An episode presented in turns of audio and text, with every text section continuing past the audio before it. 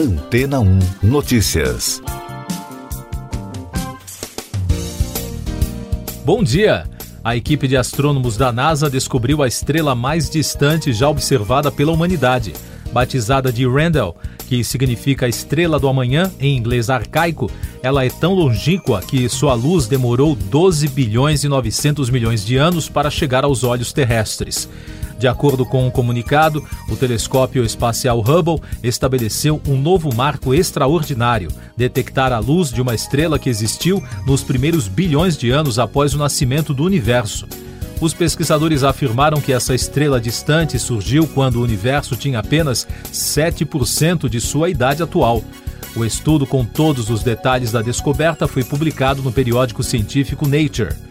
O autor principal do trabalho, o astrônomo Brian Welch, da Universidade Johns Hopkins, nos Estados Unidos, afirmou que no início a equipe quase não acreditou porque era muito mais longínqua do que a estrela anterior mais distante. E além disso, a Randall existiu há tanto tempo que é possível que não tenha tido as mesmas matérias-primas que as estrelas que nos rodeiam têm atualmente.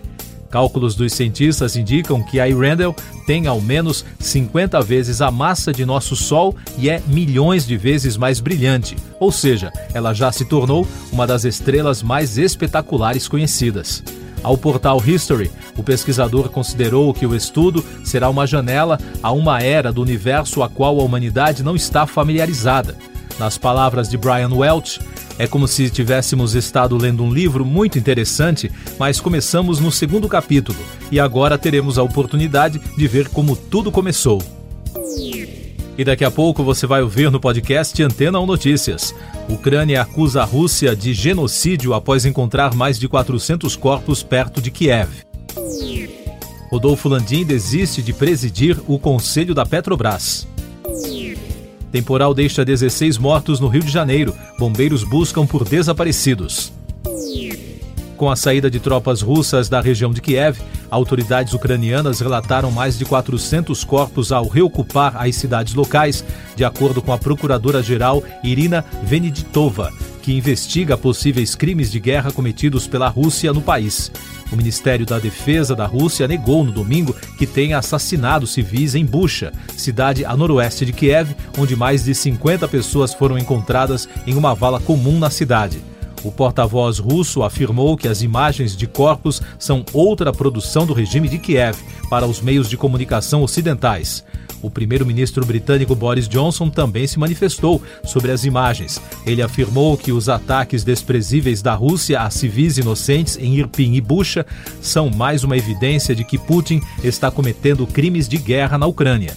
O presidente ucraniano Volodymyr Zelensky acusou as tropas russas de cometerem um genocídio.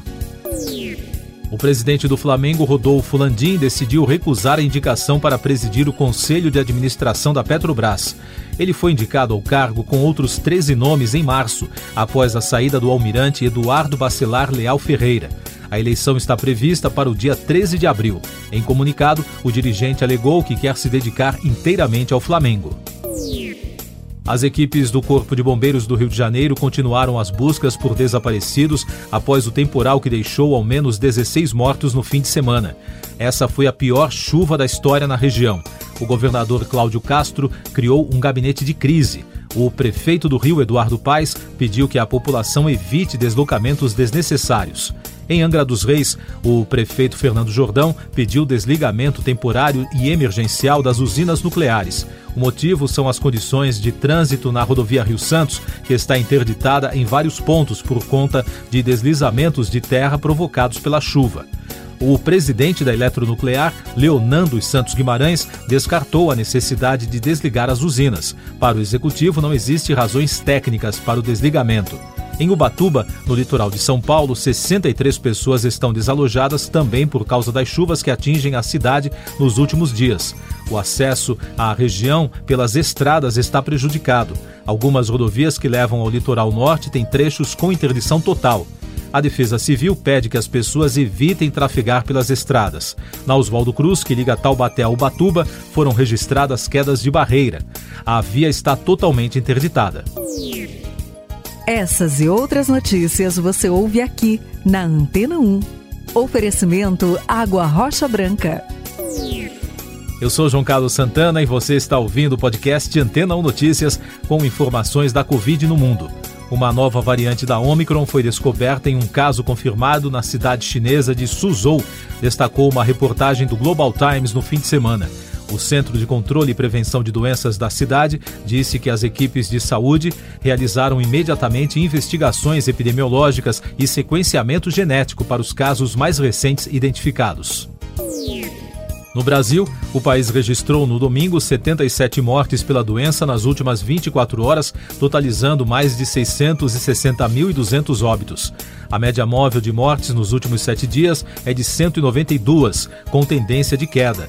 Também foram notificados mais de 4.100 casos de Covid-19, somando mais de 29 milhões e 900 mil diagnósticos desde o início da pandemia. Com isso, a média móvel de infecções nos últimos sete dias chegou a 22.900, apontando também para a tendência de queda. E os dados da vacinação mostram que já passa de 160 milhões e 900 mil o número de brasileiros totalmente imunizados contra a Covid, o que representa 74,92% da população. Mais um destaque da saúde começa hoje a campanha nacional de vacinação contra a gripe, com duração de dois meses até 3 de junho. O Ministério da Saúde espera imunizar 76 milhões e meio de pessoas dos grupos considerados prioritários, com distribuição de 80 milhões de vacinas contra a influenza. O dia D de mobilização nacional está previsto para 30 de abril e a campanha será dividida em duas partes, entre 4 de abril e 2 de maio e entre 3 de maio e 3 de junho. Mais destaques internacionais: o premier da Hungria, Viktor Orbán, foi eleito para cumprir o quinto mandato no domingo. Segundo as agências de notícias internacionais, com 91% dos votos apurados, o partido Fidesz havia conquistado 135 das 199 cadeiras no parlamento, enquanto a oposição tinha apenas 56 assentos. Com a vitória, o populista de ultradireita poderá acumular 16 anos como chefe de governo, um dos mais longevos de toda a Europa. Além disso, obterá dois terços do parlamento, o que permite aprovar mudanças na Constituição. Nos Estados Unidos, um tiroteio deixou seis mortos e dez feridos no fim de semana na Califórnia, segundo o porta-voz da polícia local. De acordo com a imprensa americana, ninguém foi preso e, após isolar o perímetro, a polícia continua a busca por suspeitos. O tiroteio aconteceu por volta do meio da madrugada de domingo no centro da cidade de Sacramento, em uma região movimentada e com muitos bares. Economia digital. O Banco Central da China, conhecido também como Banco da China do Povo, afirmou no fim de semana que realizará pesquisa e desenvolvimento de um projeto a fim de expandir a moeda yuan digital para outras regiões do país. O banco intensificou a expansão da moeda nos últimos anos e esperava aproveitar as Olimpíadas de Inverno de Pequim para ter uma oportunidade de promover a globalização do yuan. No entanto, o projeto foi prejudicado pela exclusão de torcedores estrangeiros por conta da Covid-19. Destaque da música: o duo Silk Sonic de Bruno Mars e Anderson Paak foi o principal destaque do Grammy 2022. Eles venceram nas quatro categorias indicadas: canção, música do ano, performance R&B e música R&B por Leave the Door Open. John Batiste, o artista mais indicado do ano em 11 categorias, levou cinco prêmios, incluindo o cobiçado Álbum do Ano por We Are. Outro destaque da noite foi a cantora Olivia Rodrigo. Aos 19 anos, ela ganhou o prêmio de revelação do ano, álbum pop por Sour e performance solo pop por Driver's License.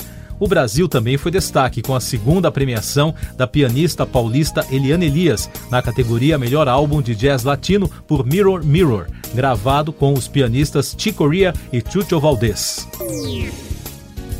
Este foi o resumo das notícias que foram ao ar hoje na Antena 1.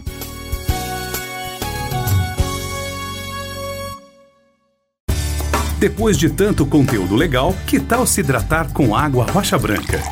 O consumo regular de água durante o dia traz benefícios para a saúde, como, por exemplo, manter a pele bonita e hidratada. Rocha Branca, da fonte direto para sua casa.